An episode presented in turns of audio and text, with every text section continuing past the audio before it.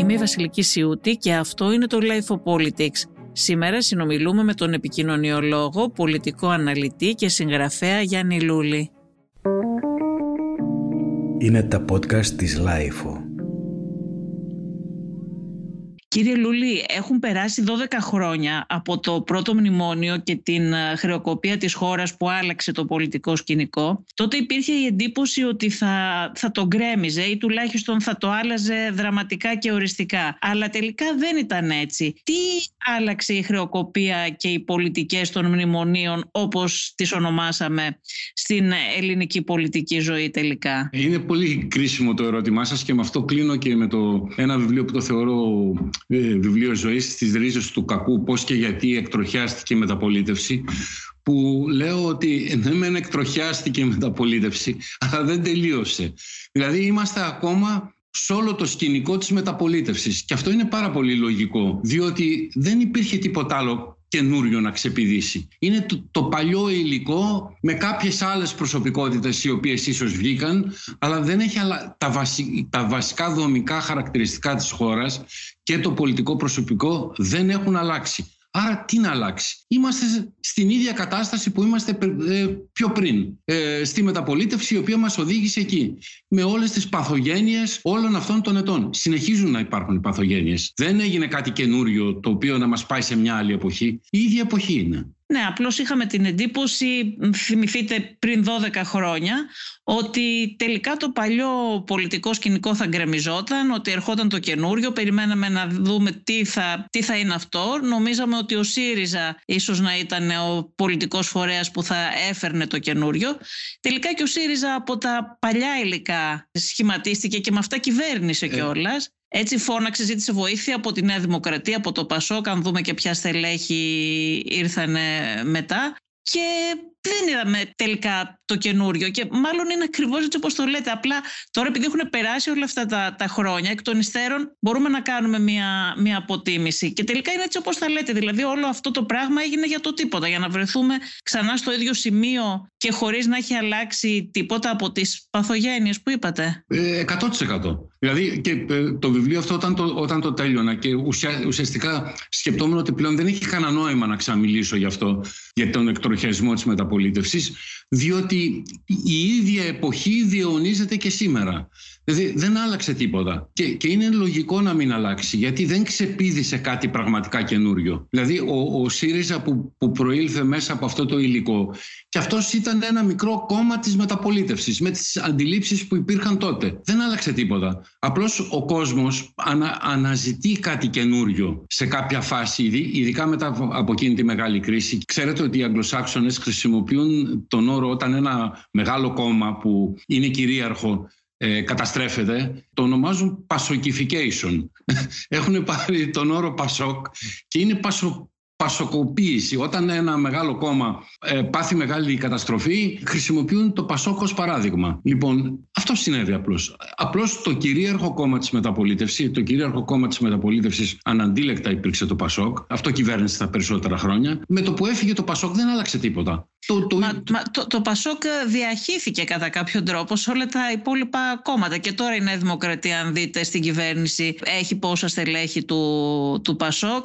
Στον ΣΥΡΙΖΑ υπάρχουν πάρα πολλά στελέχη του Πασόκ. Και εντάξει, έχουμε και ένα κοινάλ που επανέρχεται με έναν τρόπο το ε, Πασόκ μέσα από αυτό. Ε, το περιγράψετε άριστα. Αυτό έχει γίνει. Δηλαδή η αποσύνθεση του Πασόκ πήρε το, τα υλικά του Πασόκ και, και διαχύθηκαν παντού. Άρα ακριβώς αυτό το, το σκηνικό δεν έχει αλλάξει. Είδαμε βέβαια τον ΣΥΡΙΖΑ να μην μπορεί να προχωρήσει πιο πέρα. Η Νέα Δημοκρατία επανήλθε. Ε, το Πασόκ αρχίζει να βγαίνει από την αποξίαση στην οποία είχε περιέλθει. Το κόμμα του Καμένου εξαφανίστηκε αυτά τα χρόνια και η Χρυσή Αυγή επίσης. Ναι, αυτά, αυτά είναι περιφερειακά ζητήματα. Δηλαδή η, η καρδιά του συστήματος, η παθογενής καρδιά του συστήματος που χτυπάει με τον συγκεκριμένο τρόπο συνεχίζει να υπάρχει.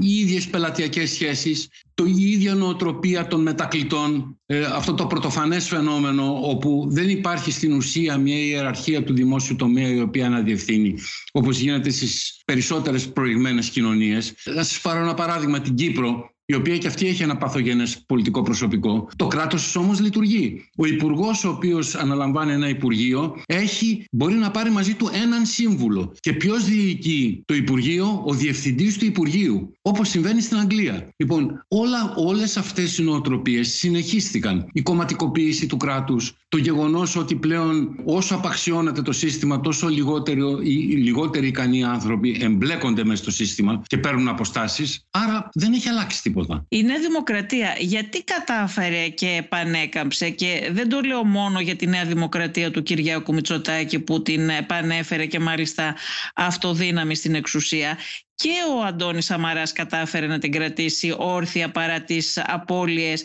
την ώρα του αντιμνημονιακού τυφώνα που σάρωνε τα πάντα. αν το δει κανείς σε σύγκριση με το Πασόκ που είπατε και πριν και εσείς, το, το διαπιστώνει εύκολα αυτό. Το Πασόκ τότε με, τα, με το αντιμνημόνιο σχεδόν διαλύθηκε. Η Νέα Δημοκρατία παρά τις απώλειες κατάφερε και έμεινε όρθια. Κοιτάξτε, η Νέα Δημοκρατία... Και τώρα επανέκαμψε με, το, με τις εκλογές του 19. Σωστό. Ε, κοιτάξτε, ε, καταρχάς η Νέα Δημοκρατία επανέκαμψε με την ψυχή στο στόμα. Κανονικά, εάν, ε, εάν είχε δυναμική η Νέα Δημοκρατία, δεν θα κέρδιζε με τα χαμηλότερα ποσοστά που έχει συγκεντρώσει ποτέ ε, στην πρώτη εκλογική μάχη του Σαμαρά. Και στη συνέχεια ιτήθηκε. Το ότι έγινε αυτός ο σεισμός, ο επιφανειακός σεισμός, γιατί δεν άλλαξε η ουσία του συστήματος, είναι γιατί το μεγαλύτερο κόμμα της μεταπολίτευσης, αυτό που λέγαμε πριν, διελήθη. Άρα είναι πάρα πολύ λογικό να ξεπηδήσουν άλλα κόμματα. Ποιο ήταν το, το επόμενο κόμμα, η Νέα Δημοκρατία αλλά και αυτή δεν άντεξε, διότι της άρρωσε ο Τσίπρας ένα κόμμα μικρό, ουσιαστικά περιθωριακό και το οποίο ξαφνικά και αυτό εκτινάχθηκε στην εξουσία από το πουθενά. Αν δεν υπήρχαν οι αδυναμίες της Νέας Δημοκρατίας, φυσικά δεν θα κέρδιζε ο Τσίπρας. Λοιπόν, όλοι κατά την περίοδο της μεταπολίτευσης, της, ε, της κρίσης, της περίοδου της κρίσης, πορεύθηκαν με, με, με την ίδια ανευθυνότητα ως αντιπολίτευση. Η αντιπολίτευση του Σαμαρά ήταν απολύτως λαϊκιστική και ήταν αστείο μετά που κατηγορούσε τον ΣΥΡΙΖΑ για λαϊκισμό, διότι και αυτός λαϊκίζε. Ο Τσίπρας και αυτός ήρθε στην εξουσία με λαϊκισμό και ε, μην γελιόμαστε, όλα αυτά τα, τα, τα, τα συμπτώματα αρχίζουμε να τα ξαναβλέπουμε. Τώρα μπαίνουμε σε μια φάση όπου η κρίση του συστήματος έρχεται στην επιφάνεια πάλι. Στην ουσία αυτό, αυτό συμβαίνει τώρα.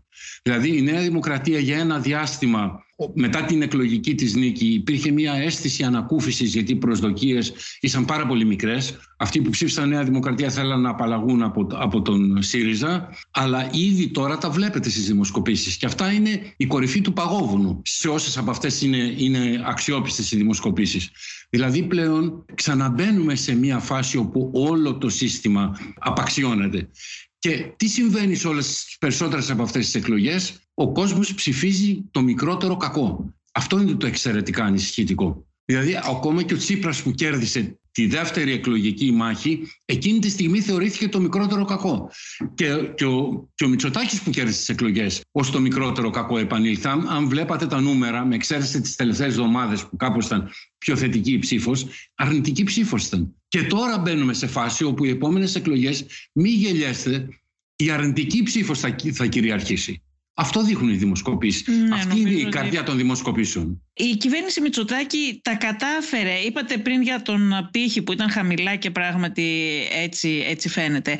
Η κυβέρνηση Μητσοτάκη τα κατάφερε με επιτυχία στην κρίση του Εύρου και την πρώτη, στην πρώτη φάση της πανδημίας. Δύο κρίσεις πρωτόγνωρες και στο ξεκίνημά της. Και τώρα αντί να βελτιώνει τις επιδόσεις της μοιάζει να πνίγεται κάποιες φορές ακόμα και σε μια κουταλιά νερό. Συμφωνείτε με αυτό; Πού θεωρείτε ότι οφείλεται; Έχετε απόλυτο δίκιο στην περιγραφή που κάνατε. Το πρόβλημα της Νέας Δημοκρατία. Δεν την κρίνω ιδεολογικά. Όχι, Έτσι, όχι, ιδεολογικά όχι. είχε την πρότασή της, την ψήφισε ο ελληνικός λαός. Δεν, το, δεν το κρίνουμε αυτό το πράγμα. Όχι, Σε σχέση με τη διαχειριστική της ε, ικανότητα πάνω στο δικό της ε, πρόγραμμα εννοώ. Κοιτάξτε να δείτε, αυτά, αυτά τα κόμματα, όλα αυτά τα κόμματα στην ουσία έπρεπε να μεταμορφωθούν. Δεν μεταμορφώθηκαν. Ακόμα και οι ευκαιρίες του Σιμίτη και του Καραμαλή ήταν χαμένες, γιατί και οι δύο έπρεπε να αλλάξουν τα κόμματά τους και δεν τα αλλάξανε. Λοιπόν, η, η Νέα Δημοκρατία που ήρθε στην εξουσία είχε όλο το παλιό της υλικό και συνέχεια δε και πιο γυμνό. Το υλικό της. Τι συνέβη εκείνες τις πρώτες μέρες, υπήρχε το Μαξίμου το οποίο ήλεγχε το σύστημα, αλλά στην ουσία για να γίνει ε, πρωθυπουργός ο Μητσοτάκης δεν ήθελε να αναταράξει το τοπίο, γιατί τι τον ενδιαφέρει να κερδίσει τις εκλογές και αφού φθυρόταν ο ΣΥΡΙΖΑ δεν έκανε τίποτα. Το υλικό έμεινε αυτό που ήταν, με τις νοοτροπίες που είχε, με τους μετακλητούς, με το χαμηλό επίπεδο πολιτικό προσωπικό και γι' αυτό έφτιαξε και το επιτελικό κράτος εντός εισαγωγικών του Μαξίμου. Γιατί, γιατί το έφτιαξε, γιατί ήξερε ότι το υλικό του δεν ήταν αυτό που έπρεπε να είναι. Λοιπόν, όταν όμως αρχίζει πια ακόμα και αυτό το επιτελείο, ας το πούμε έτσι γιατί αυτό είναι, ένα επιτελείο είναι του Μαξίμου, παρουσιάζει και αυτό αδυναμίες, δείτε τον ανασχηματισμό και άλλα πολλά. Αρχίζει πλέον και εδώ πάλι να μπαίνουμε σε αυτή τη φάση όπου ο κόσμος αυτά που αντικρίζει πρέπει να κάνει μια επιλογή θα πάει προς το μικρότερο κακό. Δηλαδή οι δημοσκοπήσεις τώρα είναι εντυπωσιακές. Ξέρετε ποιο είναι το τρίτο κόμμα στις πιο σοβαρές δημοσκοπήσεις; Αυτή τη στιγμή. Είναι δεν ξέρω, δεν απαντώ, δεν με ενδιαφέρει. Αυτό είναι, αυτό είναι. Δεν είναι ο Ανδρουλάκης το τρίτο κόμμα. Αυτό είναι. Αυτό αρχίζει και ανεβαίνει πάλι. Είναι κανένας, είναι το κανένας, το περιβόητο κανένας. Αυτό, αυτό ποιος είναι, ο, ο τάδε, ο τάδε, κανένας. Λοιπόν, μπαίνουμε στη φάση του κανένας. Ο ΣΥΡΙΖΑ γιατί δεν κερδίζει από τη φθορά της Νέας Δημοκρατίας; Διότι, μην το ξαναπώ το φθαρμένο προϊόν, είναι ένα φθαρμένο προϊόν. Δηλαδή, ο, ο ΣΥΡΙΖΑ, όλα τα κόμματα, δηλαδή η Νέα Δημοκρατία αν είχε μεταμορφωθεί, πιθανώς θα ήταν σε καλύτερη κατάσταση. Ο ΣΥΡΙΖΑ αμέσως μετά τις εκλογές, αλλά αμέσως. Αυτές οι αλλαγές γίνονται γρήγορα. Όπως το έκανε ε, το Εργατικό Κόμμα. Άλλαξε αρχηγό και σιγά σιγά, αλλά από την πρώτη στιγμή τον άλλαξε πήγε σε τελείως άλλη κατεύθυνση και άρχισε να ξαναχτίζει το κόμμα του, το εργατικό. Τώρα προηγείται με 10 μονάδες. Λοιπόν, ο ΣΥΡΙΖΑ έπρεπε να αλλάξει την επομένη των εκλογών. Και δεν άλλαξε τίποτα. Και όχι μόνο δεν άλλαξε, άρχισε να χειροτερεύει. Δεν είναι το να πάρει κάποια στελέχη από το, από το παλιό Πασό. Και τα στελέχη αυτά είναι κάτω του μέτρια έως κάτω του μετρίου. Λοιπόν, δεν ανανεώθηκε. Και δεν ανανεώθηκε και σε ιδέες δεν ανανεώθηκε σε τίποτα. Είναι ένα κουρασμένο κόμμα ο ΣΥΡΙΖΑ. Αυτό είναι το εντυπωσιακό. Ένα τόσο φρέσκο κάποια στιγμή κόμμα με όλες τις αδυναμίες του. Τώρα δεν έχει ούτε φρεσκάδα. Έχει αδυναμίες χωρίς τη φρεσκάδα που είχε. Και ο Τσίπρας δεν έχει φρεσκάδα. Και το βλέπω επικοινωνιακά γιατί ο Τσίπρας ήταν ε, εξαιρετικά ταλαντούχος. Δεν το συζητάμε ανέτρεψε ένα ολόκληρο σύστημα. Ναι, μοιάζει λίγο προθυ... κουρασμένος και, και θυμωμένος διαρκώς το τελευταίο διάστημα. Οι δύο λέξεις που χρησιμοποιήσατε είναι οι σωστές. Αυτό είναι. Είναι κουρασμένος και θυμωμένος. Ε, δεν μπορεί να κάνεις επικοινωνία με αυτόν τον τρόπο. Ούτε, ούτε μπορείς συνέχεια να είσαι αρνητικός. Πρέπει να βγεις να πεις πέντε κουβέντες. Ξέρετε τι έκανε το εργατικό κόμμα στην Αγγλία, θα μου πείτε στην Αγγλία, το λέω και, και η Αγγλία κρίση περνάει. Όταν κάποια στιγμή ο Μπόρις Τζόνσον πήγε να πάρει μέτρα πρόσθετα για τον κορονοϊό, επειδή υπάρχει μια πτέρυγά του που είναι πολύ φιλελεύθερη και λέει δεν πρέπει να περιορίζουμε τα ατομικά δικαιώματα και τέτοια, 100 βουλευτές του δεν θα το ψήφιζαν. Και ξέρετε ποιος το ψήφισε, το εργατικό κόμμα, για να πάρθουν τα μέτρα. Το φαντάζεστε αυτό να γίνει στην Ελλάδα; Ναι. Εδώ, εδώ μια τέτοια στάση είδαμε βέβαια από το Κινάλι είναι το μόνο που τόλμησε και μίλησε στον εμβολιασμό για παράδειγμα πήρε μια θέση που αγνόησε το πολιτικό κόστος υπέρ του υποχρεωτικού καθολικού εμβολιασμού τα άλλα κόμματα και, και η Νέα Δημοκρατία εδώ απέφυγε αρκετές φορές να να πάρει μέτρα στη δεύτερη φάση. Γι' αυτό και το αποτέλεσμα είναι αυτό που είναι τελευταία μετά την πρώτη επιτυχή φάση με τον κύριο Τσιόδρα. Δεν τα πάει καλά η κυβέρνηση στην πανδημία. Η χώρα μας δεν έχει αυτούς τους δείκτες που είχε στην πρώτη φάση. Θυμόσαστε τότε και συνεντεύξεις έδινε ο Πρωθυπουργός για να μιλήσει για την επιτυχία της χώρας. Τώρα πια δεν ζητάει κανένας συνεντεύξεις για το πώς θα καταφέρνει η Ελλάδα γιατί δεν τα καταφέρνει με όλους αυτούς τους νεκρούς που έχουμε καθημερινά. Για τον ΣΥΡΙΖΑ όμως μια που, που ήμασταν πριν που σας ρώτησα μου είπατε ότι είναι ένα κόμμα κουρασμένο. Ποια είναι τα πολιτικά χαρακτηριστικά του, τι κόμμα είναι ο ΣΥΡΙΖΑ και ποιοι είναι οι ψηφοφόροι του; Ε, να, να σας πω κάτι, μακάρι να έξερε και ο ίδιος. Ε, υποτίθεται, υποτίθεται ότι παραμένει προσκολλημένο σε μια παλαιομοδίτικη άποψη της αριστεράς. Τα κόμματα αλλάζουν. Αυτά που, ε, που έχουν ζωή μέσα τους, αυτά που έχουν δυναμική. Το εργατικό κόμμα ξαναπάω στην Αγγλία για να βλέπουμε τι γίνεται γύρω μας. Ε, όταν αισθανθούν ότι το υλικό τους, το υλικό τους όχι μόνο σε πολιτικό προσωπικό αλλά και σε θέσεις και ιδέες ε, δεν είναι αυτό που είναι, το αλλάζουν. Ο, ο ΣΥΡΙΖΑ δεν άλλαξε καθόλου και για να προσθέσω τις λέξεις αυτές που είπατε πολύ εύστοχα είναι ένα κόμμα κουρασμένο και θυμωμένο. Είναι σχεδόν σαν να είναι θυμωμένο και με τον εαυτό του. Δεν του πάνε καλά και είναι γι' αυτό θυμωμένο. Αυτή, αυτή είναι η αίσθηση που παίρνει ο κόσμος. Σε αυτή τη φάση χρειαζόταν ένα άλλο κόμμα, άλλου τύπου κόμμα, μπροστά σε όλες αυτές τις προκλήσεις πανδημίας κλπ, κλπ. Δεν τα έκανε αυτά, οπότε όλο, όλο το σκάφος αρχίζει πλέον όλα να βυθίζονται. Ο, ο, ο μόνος ο οποίος, αλλά για την ώρα αυτό έτσι, πάει καλά, είναι ο Ανδρουλάκης βέβαια, αλλά στην, στην ουσία ο Ανδρουλάκης πάει καλά γιατί πλέον είναι υποδοχέας ψήφων αποδοκιμασίας των άλλων, έτσι. Μην γελιέστε. Δεν νομίζω, ναι, ότι κανένας, φαίνεται. δεν, δεν νομίζω ότι κανένας πιστεύει ότι από μόνο του το κοινάλ θα μπορούσε να κυβερνήσει, ούτε, ούτε κατά διάνοια. Ούτε, ούτε αισθάνεται κανένας ότι έχει μια στιβαρότητα και κάποια συγκρότηση. Αλλά καλά κάνει. αυτή είναι η γραμμή του. Τώρα να εισπράττει ψήφους δυσαρέσκειες από τα άλλα δύο μεγάλα κόμματα. Αυτό είναι η ανερχόμενη δύναμη. Βέβαια δεν έχει ιδιαίτερη δυναμική, αλλά σίγουρα στις επόμενες εκλογές θα είναι ο ρυθμιστής. Όπως πάει τώρα. Ο Νίκος Ανδρουλάκης δεν έχει προλάβει ακόμα να δείξει πού θέλει να πάει το κόμμα του. Μιλάει για σοσιαλδημοκρατία. Στο θέμα των εμβολιασμών, αυτό που είπαμε πριν, τόλμησε να πάρει μια θέση που αποφεύγουν οι άλλοι λόγω πολιτικού κόστους. Μοιάζει απλώς να είναι εκεί και το κόμμα του να, να, να ανεβαίνει. Εσείς θεωρείτε ότι αυτό συμβαίνει επειδή υπάρχει απογοήτευση από τα άλλα δύο κόμματα και γίνεται υποδοχέας των απογοητευμένων από τα άλλα δύο κόμματα, έτσι; Ε, 100%. Αυτό, αυτό συμβαίνει. Και για, για, για, για τον κόσμο αυτή τη στιγμή αυτό, για, για τους δυσαρεστημένους, για ένα κομμάτι των δυσαρεστημένων, είναι διέξοδος αυτό. Δηλαδή είναι ένας τρόπος, θα μου πείτε ίσως το, το αδικό ότι δεν επιδοκιμάζει, κάτι επιδοκιμάζει και, και από, το, από το κοινάλ αυτή τη στιγμή, αλλά κυρίως αποδοκιμάζει τους άλλους. Έχει ένα θυμό, δεν έχει που αλλού να πάει και πάει εκεί. Ο Ανδρουλάκης θα πρέπει να κρατήσει αυτή τη μετριοπαθή του στάση, να μην πάει να κάνει κορώνα. Το είχα γράψει στο άρθρο εκείνο που συζητήθηκε, το The New Kid in Town. Δεν έχει λόγο να κάνει κάτι πομπόδες και επιθετικό ή οτιδήποτε άλλο. Πρέπει να γίνει για να μπορέσει να κρατήσει αυτά τα ποσοστά, να παραμείνει ένας υποδοχέας ψήφων διαμαρτυρίας.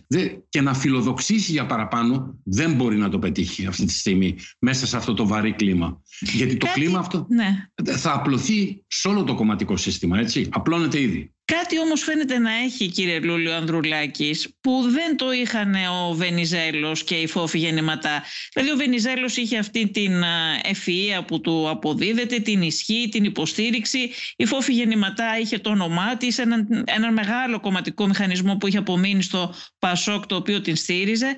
Ο Ανδρουλάκης μοιάζει ο άνθρωπος της διπλανής πόρτας και όμως κατάφερε να διπλασιάσει δημοσκοπικά τουλάχιστον το ποσοστό του κόμματός του. Σίγουρα έχει μια μεγαλύτερη δυναμική. Το βλέπουμε και από μόνοι μας αυτό το πράγμα στην κοινωνία ε, από αυτήν που είχε επί Βενιζέλου ε, ακόμα και επί γεννηματά που κατάφερε και ένωσε τα κομμάτια που είχαν μείνει στο Πασόκ. Το, πήγε, το, το πάει λίγο παραπέρα και φαίνεται ότι είναι και πιο, έχει πιο θετική ανταπόκριση στον κόσμο. Άρα κάτι, κάτι έχει που δεν το είχαν οι προηγούμενοι που δεν κατάφεραν να ανορθώσουν το, το ε, κοινάλ. Έτσι είναι, όπως το λέτε είναι. Γιατί είναι, γιατί είναι αυτό που ήταν η, η, επικεφαλίδα του άρθρου μου. Είναι the new kid in town. Είναι κάτι καινούριο. Είναι τόσο κουρασμένος πια ο, ο κόσμος από αυτά τα, από τα δύο μεγάλα κόμματα που το καινούριο εφόσον δεν τον ενοχλεί ο Ανδρουλάκης είναι πολύ προσεκτικός μέχρι τώρα σκηνής του και πρέπει μέχρι τέλους να είναι προσεκτικός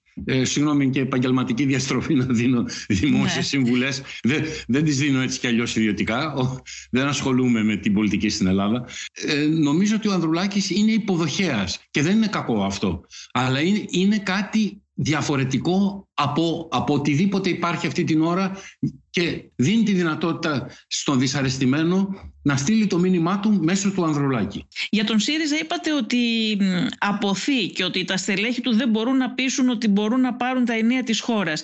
Αυτό γιατί το είπατε κύριε Λούλη, αφού τα πήρανε μια φορά, αυτοί οι ίδιοι ήταν. Κοιτάξτε, ε, τα, τα, τα, τα πήρανε μια φορά, τα, τα πήρανε τα ενία και πρέπει να πούμε και κάτι άλλο για να είμαστε δίκαιοι. Ε, αντιμετωπίζοντας στη δεύτερη φάση, όταν πλέον ε, κέρδισε τις δεύτερες εκλογές, ε, στο οικονομικό πεδίο πήραν σκληρά μέτρα τα οποία κυρίως έπληξαν τη μεσαία τάξη, διότι προσπάθησαν να στηρίξουν τα χαμηλότερα εισοδήματα, αλλά κάπου έπρεπε να πετύχουν τους στόχους τους και είναι οι μόνοι οι οποίοι άφησαν ένα απόθεμα μεγάλο. Η, η νέα κυβέρνηση βρήκε απόθεμα.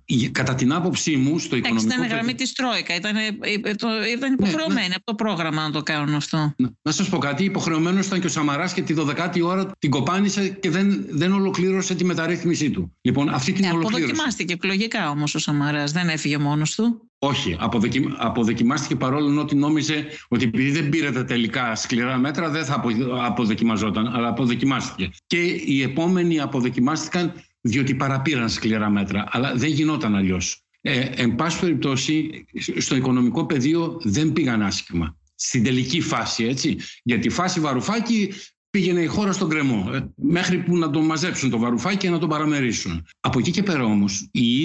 Δεν τα πήγαν άσχημα, εννοείται στην υλοποίηση του προγράμματος ε, έτσι, έτσι, έτσι, ε, της Τρόικα. Έτσι, ότι ε, ε, έκαναν, τήρησαν το πρόγραμμα. Αυτό έτσι, έτσι, έτσι, έτσι. Το, έχουν, το έχουν πει ακόμα και, και η Γερμανία. Εν το λέγανε και όχι μόνο στην Ευρώπη, ότι τηρήσανε το, το πρόγραμμα ενδεχομένως καλύτερα και από τους uh, προηγούμενους. Δεν έπρεπε να το κάνουν αυτό. Σε σχέση με τα σκληρά μέτρα. Δεν, δεν είχαμε άλλη επιλογή. Άρα ορθό, ορθότατα το Ναι, αλλά θυμηθείτε πώς βγήκε βέβαια. Έτσι δεν βγήκε λέγοντας ότι εγώ θα το τηρήσω καλύτερα το μνημόνιο από τους προηγούμενους. Βγήκε ε, ακριβώς λέγοντας το αντίθετο. Ε, συγγνώμη, πολιτική είναι. Τι θα λέγανε. Ο καθένας θα, θα, θα, θα πει το δικό του story. Έτσι. Λοιπόν, η ουσία όμως είναι αυτή. Ότι, ότι σε αυτό το πεδίο πέτυχαν. Όμως συνολικά υπήρχε για να, για να πέσουν σε αυτό το ποσοστό που πέσαν και το οποίο τελευταία στιγμή ανέβηκε λίγο έπρεπε να πάρουν ένα μήνυμα ότι okay, έκλεισε αυτός ο κύκλος ήταν ένας συγκεκριμένος κύκλος εν πάση περιπτώσει μπορούσαν να πούν ότι τα τηρήσαμε, σταθεροποίησαμε την οικονομία με κόστος άρα τι πρέπει να κάνουμε τώρα; Πρέπει να επαναεφεύρουμε τον εαυτό μας,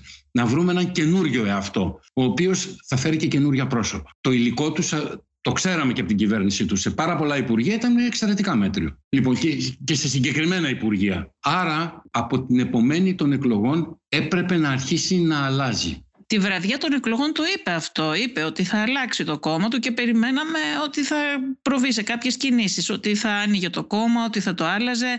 Βέβαια δεν το έκανε αυτό στην πορεία, αλλά φάνηκε να το θέλει την βραδιά των εκλογών. Τώρα το άνοιγμα βέβαια έχει περιοριστεί σε πρόσωπα αυτά που είχαμε δει και στην αρχή, ας πούμε, που, που πήρε ο ΣΥΡΙΖΑ στον Σπίρτζη, στην Τζάκρη, στα πρόσωπα από το Πασόκ, ε, που δεν παίζανε δηλαδή κάποιο να, πρωταγωνιστικό να ρόλο ούτε εκεί τότε, ναι. Να σας πω κάτι. Εάν, ε, εάν βάλετε ε, το μαχαίρι στο λαιμό στο εκλογικό σώμα και ρωτήσετε αυτή τη στιγμή ποιο από τα δύο κόμματα αυτά ε, έχει το συγκριτικά καλύτερο προσωπικό.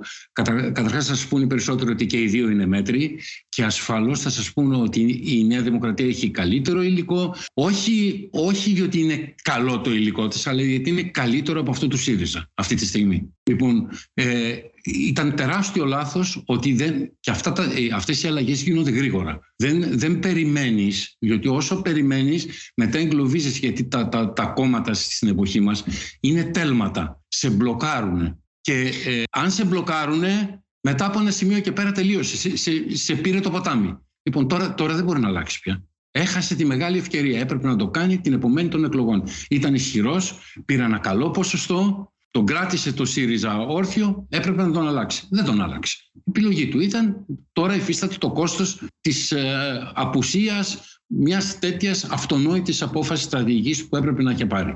Τότε, αμέσως μετά τις εκλογές, τότε ήταν ο, καλύτερο, ο καλύτερος χρόνος. Άλλωστε, ο ΣΥΡΙΖΑ τι είναι, ε, ο Τσίπρας είναι. Υπάρχει τίποτα άλλο; Εν τη ουσία, όχι. Ναι, αλλά εδώ βλέπετε ότι υπάρχει και ένα πρόβλημα. Δείτε τα, τα ευρωπαϊκά κόμματα, α, τα αστικά. Το έχετε, το έχετε δει και εσείς αναφέρετε πριν το παράδειγμα του, της Βρετανίας, ε, του εργατικού κόμματος, τόσες φορές και σωστά.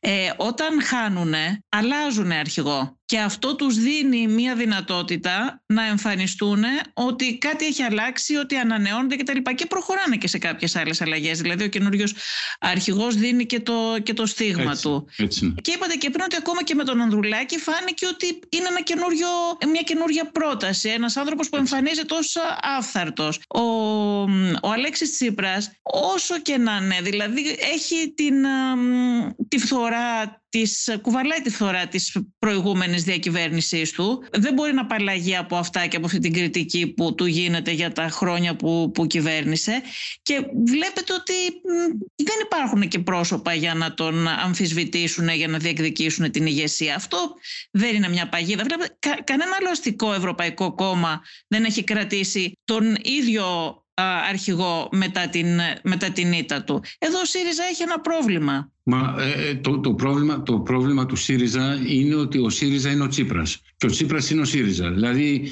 ε, είναι η συγκοινωνούντα δοχεία. Λοιπόν, άρα το μόνο που έπρεπε να κάνει από την ώρα που αυτός ήταν, αν θέλετε, το αστέρι, γιατί αυτός ήταν η βεντέτα, το αστέρι, έπρεπε να αλλάξει το κόμμα του. Από την ώρα που δεν το, δεν το άλλαζε το κόμμα του και το κόμμα του ήταν συγκεκριμένο, αυτό ήταν το υλικό του, θα κατέβαινε αυτός, θα κατρακυλούσε στο επίπεδο του κόμματός του.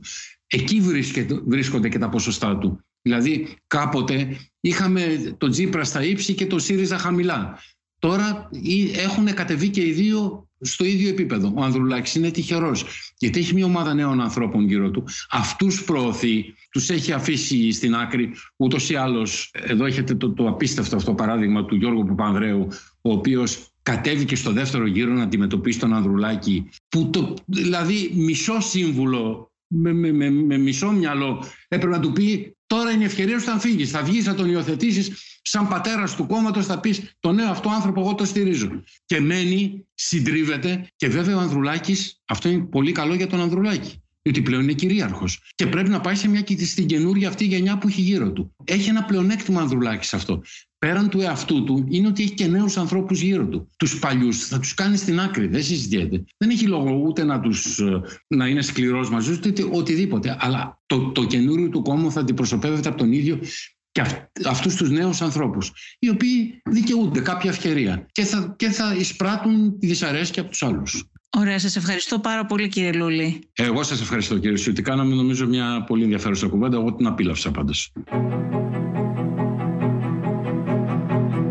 Ακούσατε τη Βασιλική Σιούτη και το Life of Politics, το οποίο φιλοξένησε τον επικοινωνιολόγο, πολιτικό αναλυτή και συγγραφέα Γιάννη Λούλη.